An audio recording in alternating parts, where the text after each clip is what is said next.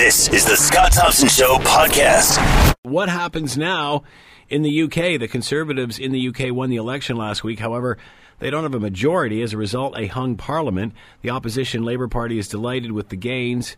Uh, however, nobody knows how this is all going to shake down. Let's bring in Jeff Semple, Global News European Bureau Chief, and with us now. Hello, Jeff. How are you today? I'm not too bad. Finally got a little bit of sleep uh, over the weekend after a pretty uh, restless few last week, that's for sure. I can imagine what your week was like uh, last week. Uh, let me ask you this, uh, and we've talked about this many times. What was the mood prior to the, the election in the UK? Now, what's the mood today? Well, prior to the election, I suppose it depends uh, who you're talking about. Certainly, Theresa May and her Conservative Party prior to the election, supreme confidence. They were all but certain that yesterday was, or last week, excuse me, was going to effectively amount to, to a coronation for Theresa May, the British Prime Minister. When she called the election less than two months ago, she was so far ahead in the polls, more than 20 percentage points by most pollsters' uh, assessment, that it seemed almost impossible for her to lose. And so she called the election as a way to strengthen her majority government. But as we saw last week, that didn't pay off, that gamble. In fact, it failed in spectacular fashion. She lost her majority government. She won the election, but was largely seen as the big loser on the day. And now.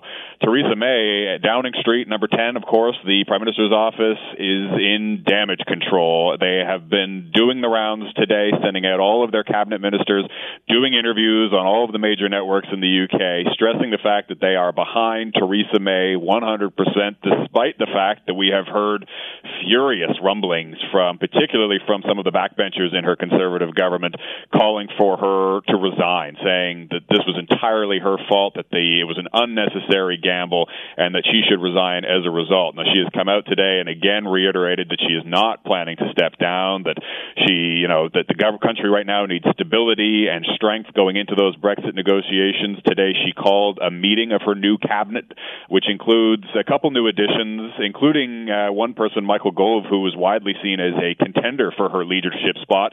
She's now bringing him into her cabinet, widely seen as a move to try and stave off any potential future leadership threat. And she's also meeting right now, Scott, in fact, with a committee that represents some of her backbench MPs, some of whom, as I said, were very angry and are still very angry. So Theresa May working to try and revive a government uh, that is many see as being on life support at this point. So why do you think the poor showing, Jeff? Do you think it was because uh, a feeling of arrogance, calling an election before uh, you really need to, or how much did the terror attack play or terror attacks play into all of this? Yeah, I think it was a combination of things. I think that you know the terror attacks did play a role. It would appear certainly, in, from what we've heard from a number of pollsters over the past couple of weeks, but maybe not as much as you might think, particularly from the outside looking in. I mean, the fact that those two things sort of appear to be happening at the same time: the terror attacks, Theresa May's plummet in the polls. But the pollsters say, in fact, it actually had more to do with uh, the manifesto, the sort of government platform that Theresa May released um, right around the time of the Manchester attack actually, and it proposed a number of unpopular policies, particularly a planned cut to social care, what her opponents dubbed a dementia tax. And as soon as that hit the airwaves, it seemed her popularity started to plummet, and it just didn't stop. There were a number of missteps that she made, and I think people generally saw that she delivered a poor campaign, particularly in contrast to her main opposition leader, Jeremy Corbyn, the head of the British Labour Party, who suddenly surged in the polls. And this is a man who just weeks ago, pollsters and analysts were writing off as politically dead. I mean, his own party just a few months ago tried to overthrow him, but now suddenly he, according to a poll today, is just as popular as Theresa May. And in fact, according to a poll out today, if another election were held today, we would be talking about Prime Minister Jeremy Corbyn. Wow. So, uh, so what is the UK left with? How does May move forward? Well, right now, uh, priority number one for Theresa May is to try and turn her minority government into a pseudo functioning majority, if you like. She is expected to engage tomorrow in negotiations with the leaders from a small party based in Northern Ireland known as the Democratic Unionist Party. Now, the Democratic Unionists or Party, or the DUP, only picked up 10 seats in the election on Thursday, but Theresa May's Conservatives are only eight seats short of forming the majority. So they are going into negotiations to see if they can't work together. It will not be a formal coalition. They're calling it uh, confidence and supply partnership. In other words, the two parties agreeing, you know, in principle to work together to try and form a majority in Parliament. And Theresa May is going to need that majority because, you know, the first order of business for any new government is to pass what's known in this country as the Queen's speech. What's known in Canada, of course, is the speech from the throne, and literally the Queen delivers it in the UK. And it is uh, the government's platform, their plan to govern moving forward. It it was supposed to happen on a week from today, Scott, but it has now already been delayed, and they're not saying now when it's going to happen. But effectively, Theresa May needs to buy time to negotiate with the DUP to come up with some sort of plan for the future that both parties can agree on. And if that that plan, like just like the speech from the throne, is a confidence vote, it needs to pass.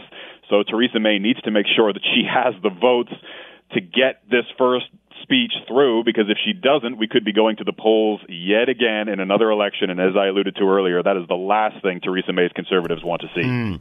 So, what can you tell us about the Democratic Unionist Party? How do they feel about this arrangement?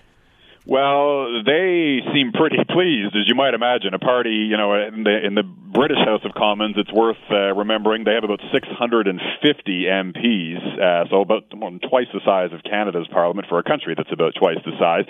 So the DUP, with their 10 seats, represent just a fraction of the seats in the House of Parliament. But now suddenly they are playing kingmaker, and they are quite pleased to be in this position. Uh, but many of their critics are crying foul, effectively claiming that Theresa May's Conservatives are making a deal deal with the devil here, and that is in part because the DUP is known to have ultra conservative policies. They are anti gay marriage, anti abortion, uh, and also, you know, they're very raison d'etre. Part of the reason that their main role in Northern Ireland is to sort of be the go between between the government in Westminster and London and the Republicans in Ireland. It's Paul. You know, I mean, it's a you know we try not to get into the weeds here, but it's effectively the DUP has an important role to play in maintaining the Good Friday peace agreement between the UK and between Northern Ireland. And so some in Ireland are upset to see them sort of lining themselves up with the Conservatives in Westminster to sort of form the main majority government here. So in other, I mean, in short, Scott, this is not only this partnership has not only raised questions about you know the conservatives teaming up with a party that's seen to have social values that don't represent the majority of British population, but also partnering up with a government that is also whose main purpose is really supposed to be to help maintain that peace agreement, a fragile peace agreement between the United Kingdom or between certainly Westminster and, and Great Britain and Northern Ireland. Uh, obviously, May called this election to have more power going into Brexit. Where does this leave Brexit now? Yeah, this leaves Brexit, and perhaps this is the most important takeaway, in complete disarray. I think the, the negotiations were, the formal negotiations with the European Union were scheduled to start on Monday, a week today, and we are also hearing that those no- negotiations may also now be delayed, and the clock is ticking. Theresa May has already activated what's known as Article 50 of the Lisbon Treaty. That means she has now less than two years to get a deal done, so time wasted is important here. But the problem is for Theresa May, that she has different ideas about what Brexit should look like than, say, some opposition members, including Jeremy Corbyn, as I mentioned earlier, the head of the Labour Party, uh, who is promoting what you know what's called in this country a soft Brexit, if you like, versus Theresa May's hard Brexit. The key difference being, Scott, that you know, soft Brexiteers like Jeremy Corbyn want, if possible, to maintain tariff-free access to the European Union single market. The catch is that European Union leaders say, well, if you want access to our single market, that means you have to agree to the free flow of people. In other words, anyone in the European Union who wants to live and work in the United Kingdom can do so. And of course, immigration and the free flow of immigrants from European Union countries was one of the main reasons that people in the UK voted for Brexit in the first place. So Theresa May wants to shut the door on EU immigration. She wants to get out of the single market, but her opponents want just the opposite. So suddenly,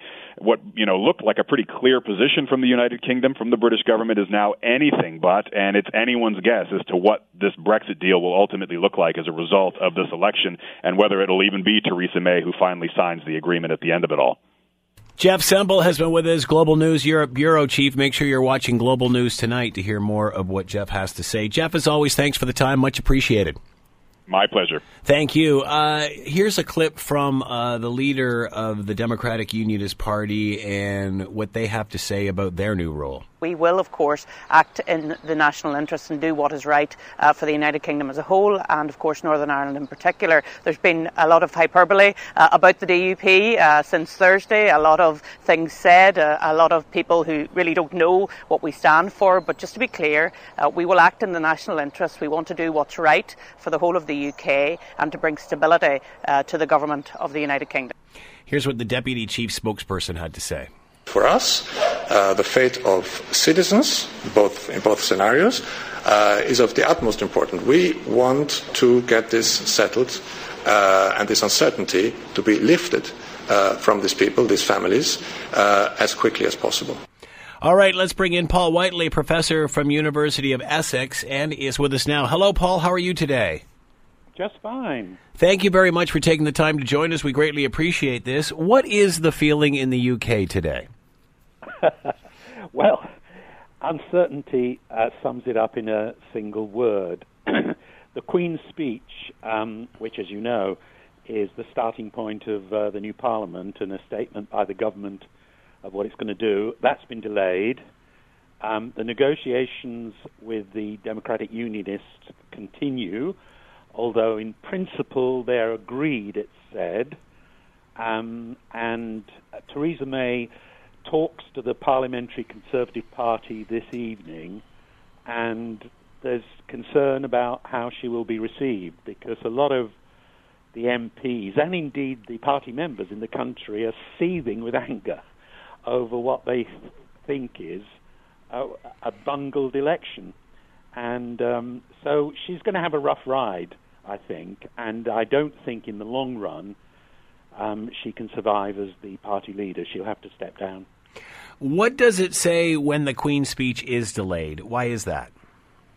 Because um, the party of government can't agree, in this case with its um, partner, the DUP, what exactly will be in that speech. Remember, the Conservatives um, produced a manifesto with several proposals in it for the general election, and now um, the issue is what are we going to throw overboard from that manifesto? Um, what are we going to focus on? Um, Lynton Crosby, who is an Australian um, pollster who advised the Conservative Party, has a phrase. He says, "Let's get the barnacles off the boat." And what he means is um, focus heavily on one key thing in elections and don't let other things divert you. Hmm. And the key thing, of course, that the government has to focus on is Brexit and exactly what will happen and what's the position taken up in the um, negotiations. As your previous commentator mentioned, it's almost certain now that it won't be such a hard Brexit as uh, Theresa May and the Conservative government planned prior to the um, general election. But we don't know how it'll turn out. And the financial markets are reacting rather neurotically at the moment, precisely because of that. Uh, the Democratic Unionist Party uh, holds balance with these few seats. What position does it put them in? How are they being viewed at this point? Well, I think, you know, their leader, Arlene Foster, had a big smile on her face mm-hmm. when she was interviewed, uh, you know, um, earlier this earlier today, and I'm not surprised. I don't think your listeners should be uh, misled by the argument that the Democratic Unionist Party has rather old-fashioned views about cultural issues. I mean, they're anti-gay, they're anti-abortion, and they they're opposed to same-sex marriage, that sort of thing, which the Conservative Party have now wholly adopted and accepted. But they're not going to raise those issues in any co- combined, you know, working working program. They're going to leave them off the table because this is a great opportunity for them to get the British government to cough up large amounts of cash for um, infrastructure in Northern Ireland mm. and for that that kind of thing. It means more money for Northern Ireland as far as they're concerned, and I don't think for a minute they'd want to jeopardize that by raising cultural issues, which can be you know, very intractable and can cause great uh, divisions. So uh, obviously, Theresa May called this to uh, to get an advantage on Brexit. Where does this leave Brexit now? Is this more difficult a negotiation, or will it be easier? I think it's bound to be more difficult. Indeed, the fact that the Queen's speech has been delayed is, if you like, a signal of how complicated uh, the negotiations will be, and the, and shows the likelihood that they will be delayed, precisely because everything will have to be referred back and discussed and debated um, before agreement can be reached. Now, to put in one caveat to that, the negotiations as they're being set up at the moment are going to tackle a fairly easy problem to begin with. And this is whether or not existing EU member, uh, EU member states citizens who live in Britain, work in Britain, are going to be able to stay. And equally, um, the issue of Brits who live and work in the EU, are they going to be able to stay and are they going to keep the same rights? Now, there's no opposition to agreement on that. Uh, pretty much everybody, mm. Brussels and certainly London and and elsewhere, agreed that um, this is a good thing and existing individuals who've settled in Britain should be given these rights. So they can get a quick win from this. And that means, in publicity terms, um, it starts off with a good um, atmosphere to it. Um, and that's something that might be able to sustain a momentum. The really big issue, which they'll get round to in a few months' time, probably next year, is the issue of membership of the single market, which a number of people in the House of Commons, there's, a, there's actually a majority of um, members of the House of Commons, including Conservatives, um, who really want um, to maintain access for economic and trade reasons. And the City of London is lobbying for this um, because it's very concerned mm. about sustaining its market. If, effectively, at the moment, the City of London is the financial capital of the European Union. Um, there's been attempts by Frankfurt and Paris to take on this role, right. but really the city is the financial capital, and it naturally enough doesn't want to lose that. Let me ask you one question. Pressure for that. Let me ask you one question, Paul. And obviously, the Queen doesn't try to weigh in on politics, but she has obviously seen a lot over the decades. How do you think she's viewing the UK today? Well, I think she may be as bemused as um, many of the rest of us. Um, she famously was touring the London School of Economics just after the financial crash in 2008 and said to the um, economics uh, teachers there, Why didn't we see this coming? and uh, this is a sort of famous line. And I think there may be some of that. The Queen is puzzled and mm. bemused um, you know, about the whole thing. And she has a tremendous experience going back a long way. And so I think, you know, she'll have a deep understanding of what's going on. But certainly at the moment, it's rather confusing, and it looks like the whole negotiation will be delayed and will be quite complicated. But if it can get off to a good start, um, then the key issues, uh, it may be easier to get agreement than we thought. But right now, the sticking point is membership of the hmm. um, the well customs union in part, but also the free trade area. Paul Whiteley has been with us, professor, University of Essex. Paul, thank you for the time and insight. Much appreciated. You're welcome. You're listening to the Scott Thompson Show weekdays from noon to three on AM 900 CHML. Critics of the College of Nurses of Ontario say that they need to be more transparent and active when it comes into uh, investigations. The day after Elizabeth Wettlaufer pleaded guilty to, of course, taking the lives of those seniors in homes, they announced it was accelerating an, inv- uh, an investigation into her conduct. However, a growing amount of people are calling for a public inquiry into the attacks on patients. To talk about all of this, Jane Meadus is with us, staff lawyer, in, uh, institutional advocate, Advocacy Center for the Elderly, and is with us now. Hello, Jane. How are you today? I'm good, Scott. How are you? Good. Tell us about the Advocacy Center for the Elderly. So, uh, the Advocacy Center for the Elderly is a clinic. We're located in Toronto, and we provide services for um, seniors in the area of uh, legal information and legal advice. Um, uh, we represent clients uh, who are low income who have senior related issues, um, and uh, we do that for free through Legal Aid Ontario. So, uh, considering what has happened uh, with these uh, nursing home killings, whose responsibility is it to police these homes and staff? So, there's a, several different levels of, of policing. So, we have the Ministry of Health. They look at the nursing homes to make sure that they're complying with the standards um, and the legislation. Uh, and they are the people that, that investigate any kind of complaints and they do annual inspections.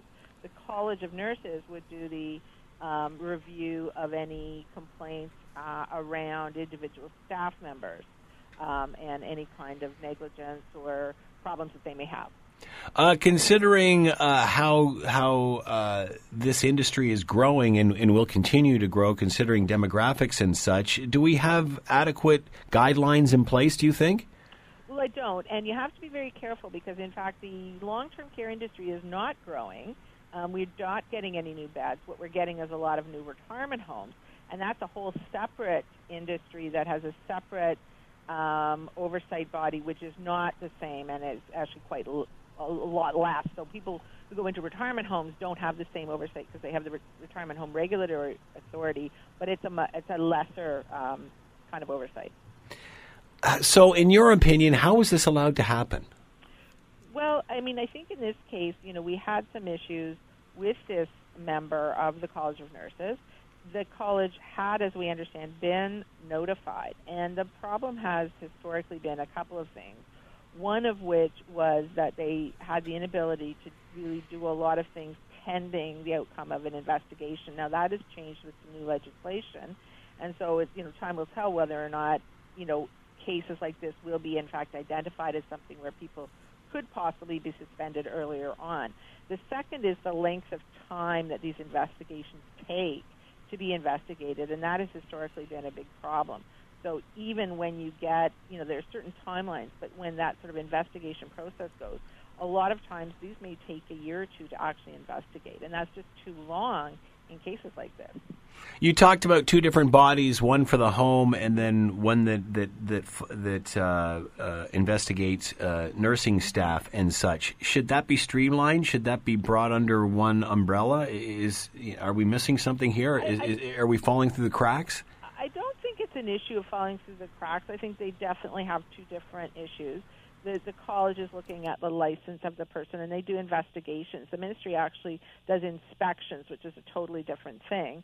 Um, and so they're not going to be looking at any regulated body per se. Now, they do look at nurses um, in long term care a little bit more closely than they would, for example, on physicians, because the nursing is providing more of the services that are regulated under the legislation. So something like medication errors could be caught in both areas. Um, something, you know, for for those who don't know a lot about this industry or about medicine or nursing or that sort of thing, it seems that and maybe this is you know being naive, naivety, uh, uh, uh, being naive on our part, but it would seem that if something like this was going on, in other words, a nurse administering incorrect medication or insulin or whatever it was that somehow that would be caught. Well, and, and, and in fact, it seems that you know some of this was. I mean, some there were in, issues around the medication. Now, the issue of the administration of the insulin to patients um, that is actually a really tricky one to catch. But part of the problem is is you know the lack of oversight within homes. Um, you know, when someone's working at night, as as Ms. Wettlaufer was, when there's no one else there, how does that sort of thing get monitored, especially when it's um, you know, insulin is certainly less regulated than something like a narcotic because it has to be uh, insulin is given on a sliding scale, so depending on how much you need, so it's harder to monitor that type of thing. But I mean, even in this case, there were, you know, if you separate out those issues of the insulin, she had self, you know, there were not self, sorry, the homes had actually reported her. There had been issues. She was fired. How did she get into other homes? Were the homes not you know, barring the the College of Nurses taking so long, that's one issue. But were the homes, for example, calling the previous employers and say, why is she not there anymore? You know, what kind of information was going there? It kind of you kind of get the feeling here, Jane, that somebody was just kind of pushing it off onto somebody else. I don't want this problem; somebody else take it. Well, and that's sometimes the case. Sometimes employers will say, you know, if you leave, um, you know, we're we're you know we may or may not tell other other people about it. There's an issue around what kind of duty they have around um, reporting to other uh, potential employers. One of the problems in long-term care when it comes to nursing is that it can be very difficult in some cases for homes to actually hire nursing staff. Um, and so I think that sometimes they hire people um, potentially without maybe doing their due diligence um, because they're so desperate to get people. Uh, once, one, well, do you, you believe there should be an inquiry into this, correct? I absolutely do. What do you think that will reveal, or what an, what questions will be answered? Well, I think it's gonna. We need to look at how can we protect these people because, unlike children in a daycare center where mom and dad are picking them up every night and are really having a look at the person, we have vulnerable people in long-term care who may not see anyone from outside that facility for long periods of time. So we have to look at how is what do we need to do to make sure that people in those homes are protected. Um, and whether it be from something like this, whether it be from you know, we get lots of complaints about medication errors, medication not being given, medication being given to other people.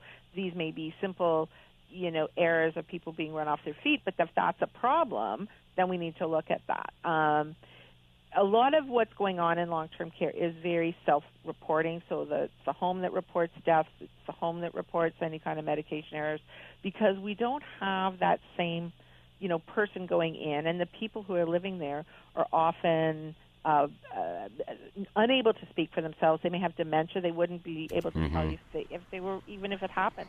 So we have to look at that. We have to look at the systemic issues and how do we provide high-level care in a safe environment to all people in long term care.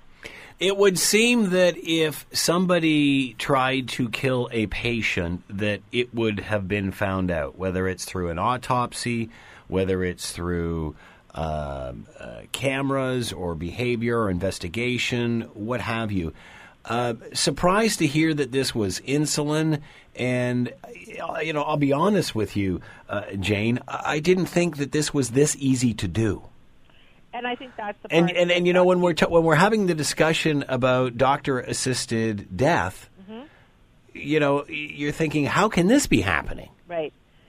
It's. I mean, I think that's the thing is it is shocking. It doesn't. You know, luckily you are really reliant on on these people and in general you know we the staff are good and they're not going to uh, do this type of thing um, we don't have a lot of cameras in long-term care. Some homes have them in their hallways, but not most of them. I would say don't at this point, and I think that's something we really need to look at.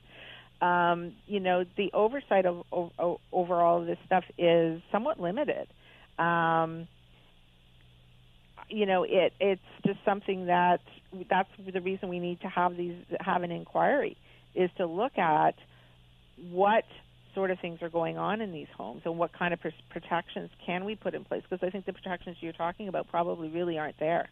And considering uh, again how the the population is aging, there's more a need for that now than I would think ever, isn't there? There is, and part of the problem too. Um, and you know, it depends on what the, what an inquiry would look at. Is that we're really hearing a lot more um, either because there are no long-term care home places or the ministry is talking about the government is talking about putting in um, a voucher system for retirement homes. And now we're taking people um, who are vulnerable and can't speak for themselves uh, out of the, even the long-term sector which has a very you know, it's supposedly very regulated, and we can have a debate about how regulated it is, but it is regulated, into the private sector retirement homes, which are tenancies and are, don't have the same protections. And so that same nurse could be in a retirement home, and there would be even less protection there. So, since this has happened, uh, obviously there's you know a request for an inquiry and such, but has have we learned anything from this? Uh, what about homes themselves? H- how are they looking at this? Well, I, I haven't, you know, I, I don't know. I think that homes obviously, um, all these things put sort of a bit of a scare into everyone. So I think that they're probably really being very careful about their uh, what's going on in the home, and if there's anything going on that they think is a problem, they're probably reporting it a bit more. Um, and we certainly see those sort of ebbs and flows through the system. Um, one of the things that you talked about was the thing, the, the autopsies. We don't have autopsies in long-term care. I think in my experience here in 22 years, I've had one client probably outside of some very horrendous situations, but one client where there was some questions Mm-hmm. where an autopsy was done. So people in long-term care are expected to die. People don't leave long-term care um, generally to Right. go and live in the community. So deaths are so expected that um, we don't have the kind of review that we need to. And I think that's one of the issues that I think we really do have to look at is homes. You know, what are they reporting? Uh, deaths are reported by the home to the coroner, so the coroner is generally reliant upon them unless there's a police investigation for some reason or families are upset. So, you know, all those people who don't have families, nobody's going to complain. Or if they don't have families that are involved, you know, phone call, home calls up and says, you know, dad died last night. He, you know, his heart just failed. You, and that's, I think, what happened in these cases. Yeah. People were just told, hey, they, you know, had something and they died. So it's it's not out of the ordinary, but it's when these get the pile up. And also, do we need to do more spot checks? Do we need more autopsies? Just see what happened, just to make sure these sort of things aren't happening. Uh, do you think this is happening more than we know it is? I wouldn't speculate. I would hope not. I think that this is, you know, one of those outliers. But what my concern is, is that we do see things like um, issues around, you know, problems with medication, more medication errors because of staff not, uh, you know, uh, having enough time. Um, we see a lot of issues around bed sores and things where p- family isn't being notified. People are dying of things that maybe they shouldn't be dying of in long-term care. Um, so I, you know, I'm hoping that we don't have nurses out there, and I would, you know, haven't heard that that we're worried about that. But I think there's it it shines a light on a lot of the issues that can happen in long-term care, and that we really are, you know, sort of having a blind eye to because we're really not looking at it. Do you think this can happen again, Jane?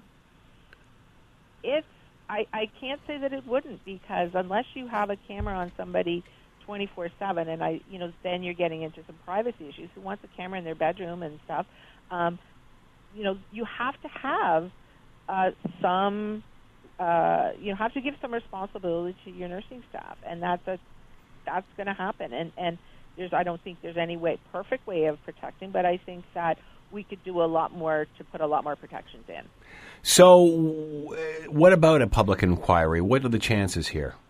Well, I've heard that the um, uh, Premier Wynne has said that there's something they will look at. That's something that I know a number of other agencies have also uh, been asking for now as well, and um, I'm glad that they they've joined that. Uh, with the uh, criminal trialing over, um, once that process is finished, then it could go forward. We needed to have that done. I think that I'm hoping that it's a good chance it will be uh, going, and I, you know, encourage people that if they think this is a good idea, they should be going to MPP and demanding it. Uh, is is there an easy answer to this?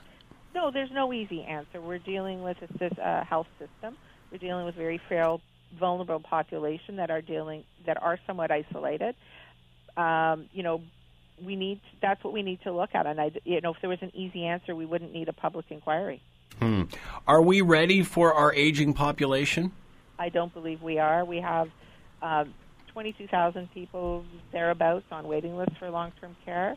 Although there's some uh, construction going on in the system, people are always surprised to find out that there's no new beds. So while they're taking old facilities and rebuilding them into, you know, a more uh, modern type of facility, um, there's no beds going in, and we really don't have an action plan. And you know, telling people they have to go into retirement homes where they're paying for their health care is not a solution. Uh, it's not as if we didn't know this was coming. I agree. Absolutely. And, you know, neither provincially nor federally do we really do we have a good plan for moving forward. It's all band-aids. Uh, when we go back and look at this case, will it be obvious there is a problem, or is this one of those things that just slipped through? I think again, you know, would would we be able to say that this person was, you know, going out and administering um, uh, insulin, and, and is it 100% foolproof that we could have found her? I'm not sure that it is, but I think it shines that light on a lot of the deficiencies in the system, and we could be doing a lot better job. Um, and you know, perhaps we could have uh, protected a number of people um, going forward because you know, there were signs, there were issues, and usually people aren't doing this in sort of isolation, right? There's other issues going on, and we could have prevented those other things and perhaps looked at her license and said, you know, this isn't somebody who should have been practicing, even if we hadn't known about the other issues. So I think it's something we really need to look at. And you know, it would have been. Many have commented that you know, if if she didn't come forward with this, that this could still be going on.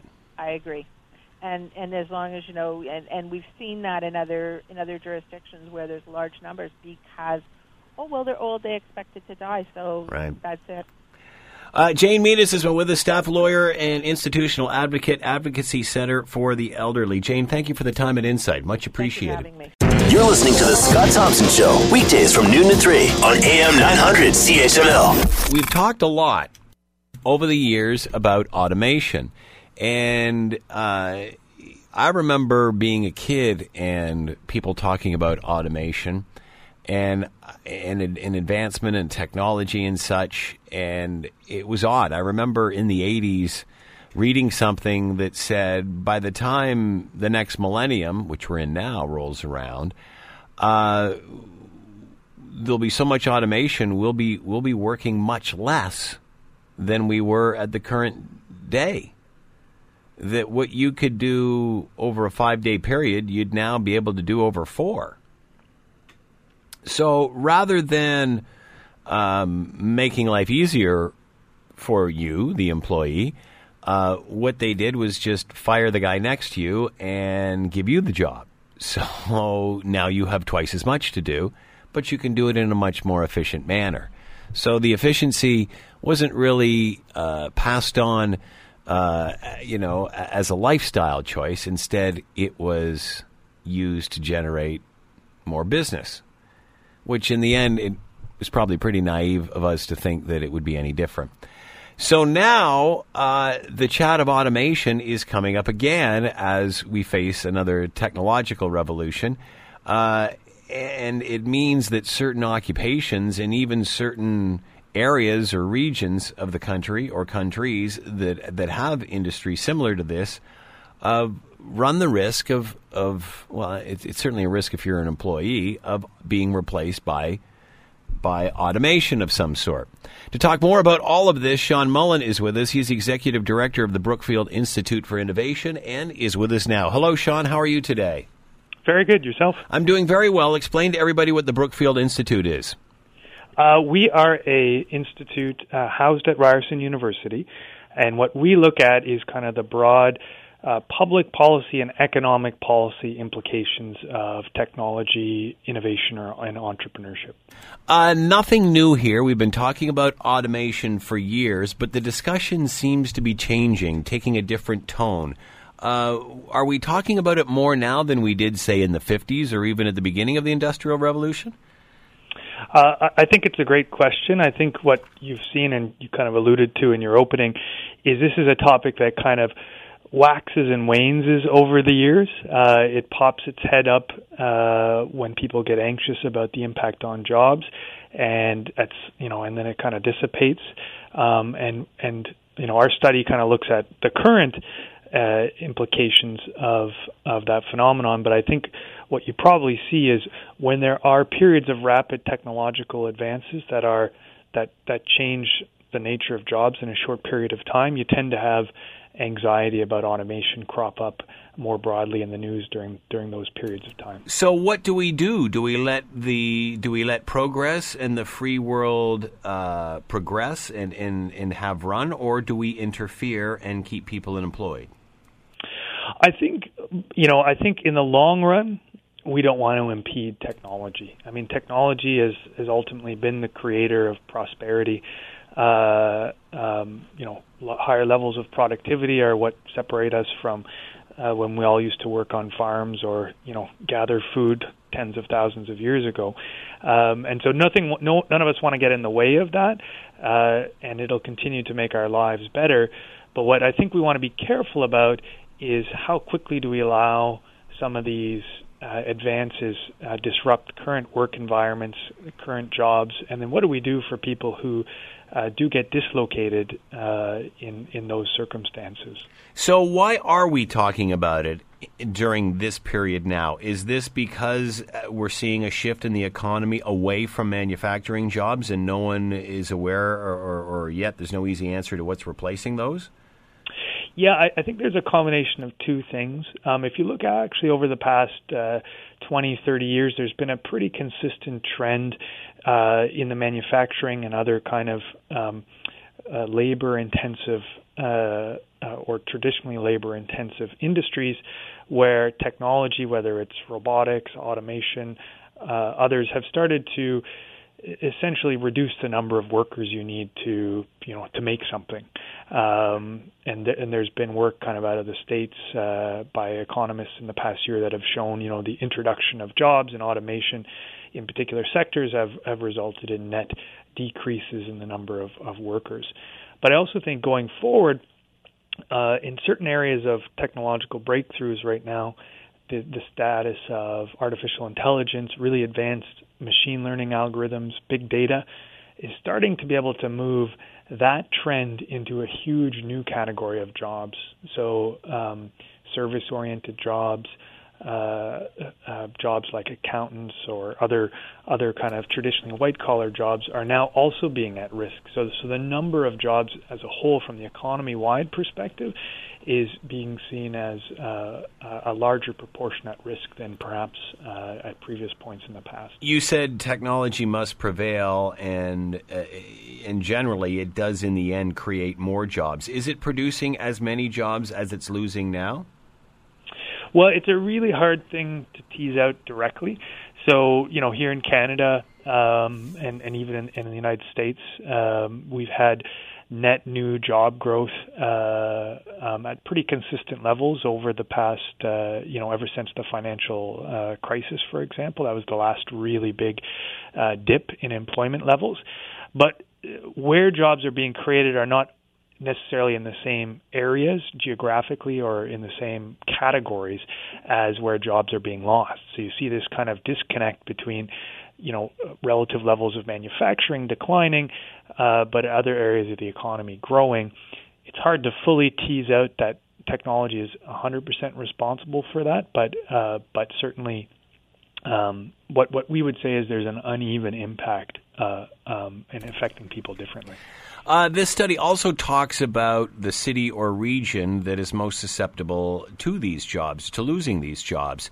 Uh, and it rates, you know, Kitchener, Waterloo up is up the top, Hamilton, Calgary, Winnipeg, Edmonton, Saskatoon, Montreal, Vancouver, Toronto, blah blah, all the way down to Ottawa.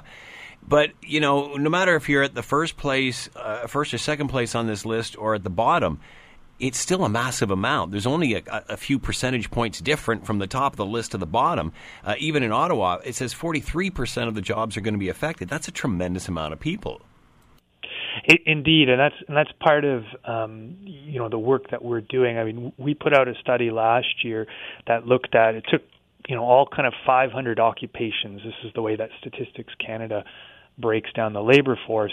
And we used a method to kind of estimate the impact of automation on every single one of those and kind of came up with a, uh, uh, a measure. Uh, so, for example, um, you know, jobs at very high risk of automation would be at you know 95% plus likelihood of being replaced, where jobs at very low risk would be down uh, closer to zero or 10%. And what we found was that the economy wide, the statistic was about 42% of all jobs. And so what we did here in this study that we released last week was we said, well, it'd be really interesting to understand the geographic dimensions of that and really based it on, you know, what is the composition of workers in a particular part of the economy. And so as you said, you'll you'll see variations um, uh, areas of the areas of the economy, geographic areas that are more heavily weighted towards manufacturing or resource extraction uh, have a higher rate. Uh, but I think, as you pointed out, there isn't a huge difference uh, in absolute terms because uh, so many jobs across so many uh, categories are actually impacted that you don't see a wide, uh, as wide of a divergence as we might have thought. Uh, when we did this originally. Uh, obviously, in the last couple of weeks, we've talked a lot about uh, the raising of minimum wage and, and making minimum wage a, a livable wage. Uh, we've had the discussions here on this show uh, many, many years ago when I was pushing a broom around a Woolworth store and collecting the garbage behind the cash registers and such. Uh, I was making minimum wage. I never, you know, ever once thought that you know I, I may have to, you know, sustain life and a family on minimum wage. To me, this was just my first job. And when I've asked people what has changed, basically the answer is uh, people have no choice but to take these jobs now uh, because there is no other form of employment. Therefore, uh, you know, we're raising, which was once a starter wage or an introductory wage, up to something that is livable. So, how do you balance that? With technology replacing jobs, is the answer to raise minimum wage in the starter jobs and make them livable? Or try to create better jobs with opportunity and rooms for advancement to get them out of minimum wage jobs? Yeah, I, I think it's a really good question. I mean, one of the ways to think about it is, um, um, you know, the jobs that we think will be left uh, and not impacted by, uh, or less likely to be impacted by automation, uh, are jobs that are less routine oriented, um, require more judgment, uh, more higher order skills, more technological savviness, and so in some way, and I'm this, I'm not I'm not saying this is the reason why why we should be happy about automation, but in some way, the jobs that are going to be left are going to be, by definition, higher, more productive, and therefore higher value added, and so therefore should uh, be able to command a higher uh, wage. Um, so it'd be interesting to see how that intersects with a world with a higher minimum wage. Are we going to, you know, our, our, our jobs that would have existed in the past that we would have paid people uh, lower amounts of money, are those even going to exist anymore because of automation as opposed to raising the minimum wage itself?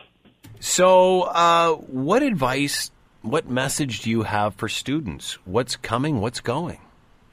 So, our kind of advice to students is to not necessarily try and predict what jobs are going to exist 10 or 20 years from now. Uh, that even what we're doing today is is you know just a, a forecast. Uh, it's not something that we know for certain is going to happen, but rather pick um, skills or competencies or um, traits that will allow you the flexibility to navigate a uh, changing work environment. So, f- for example, rather than try and predict uh, a particular job that might use technology, build up the affinity and the ability to use technology, whether it's coding skills or others, uh, to be successful in that environment. Build up your uh, creativity or your ability to interact with people uh, or your ability mm. to kind of manage or you know sense uh, work with collaborators across complex different problems because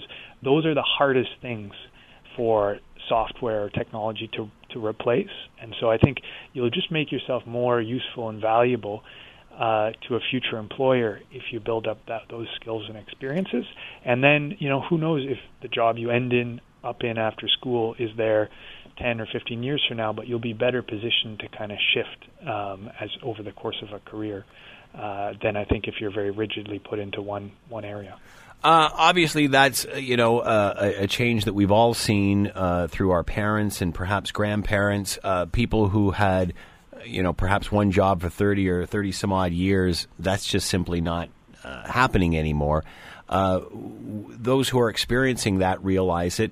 But are, are students realizing that they may have to change or upgrade uh, their occupation several times during their career, that, you know, maybe we are putting too much pressure on them to come up with one thing or one area of study that, you know, the reality is, is that that may last them for a few years, but then that may be obsolete and they may have to move in an entirely different direction. Mm-hmm.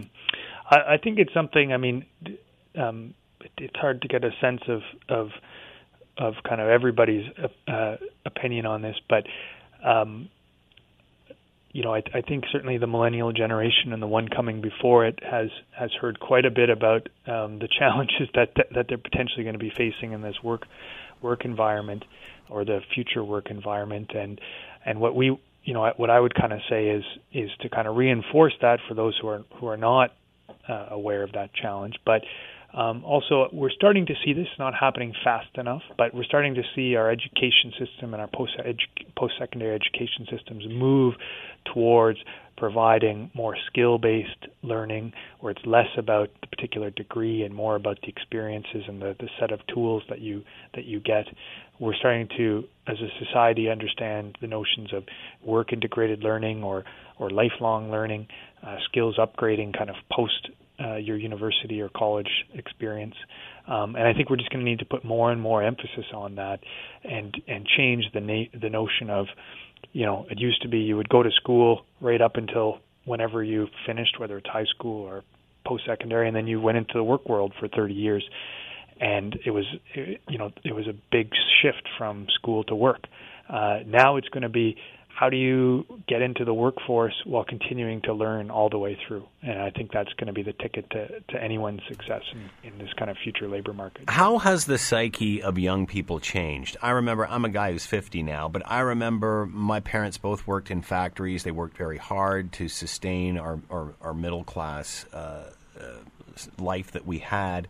And I remember thinking to, you know, I, I was fortunate fortunate enough to have more education. I was fortunate enough to pick what I wanted to do and actually enjoy what I wanted to do. I'm seeing less of that now and the swing back to I'm looking for the pension. I'm looking for the government job. I'm looking for stability. Whereas when I was growing up, it was the world was our oyster. We could do what we want. We could reach for the stars. It seems now that young people are playing it more conservative and looking for that foundation as opposed to flying without a net. Mm-hmm. Thoughts? I, uh, I think I, I mean it's it's again it's hard to overgeneralize, but I mean based on some of the work I've seen on uh, research that's been done with millennials and, and students in in you know current uh, current post secondary institutions, uh, it, it wouldn't be inconsistent with what you've said. Um, they're both interestingly more idealistic, but also more kind of grounded in, um, as you said, uh, um, what can we do to, uh, um, you know, get that secure uh, job or, uh, or or shore up my kind of financial future. Which in some ways, you know, both with the the risk at um, uh, uh, labor market risks we've talked about, but some of the other challenges facing millennials, the cost of buying homes, the cost of paying off student debt, um, which are challenges previous generations haven't felt in the same way. Uh, it, it is kind of a tough environment for them, and so it's um, it, in some ways not irrational to be looking at this from a from a risk averse perspective. Are they as optimistic as the generation before? Do you think? I, I, it's hard to. T- I mean, I, I, I work with, and I guess you can't compare generations. Yeah, it's not fair. Yeah, it's it's it's tough. But I, I, I can say I know a lot of idealistic, optimistic millennials. But I mean, uh, it's hard it's hard to judge and compare them against previous generations. Uh, do you think youth have as much opportunity now as we did? I don't know. Again, pick another era, post World War II. I would say it's it's tougher in the sense of.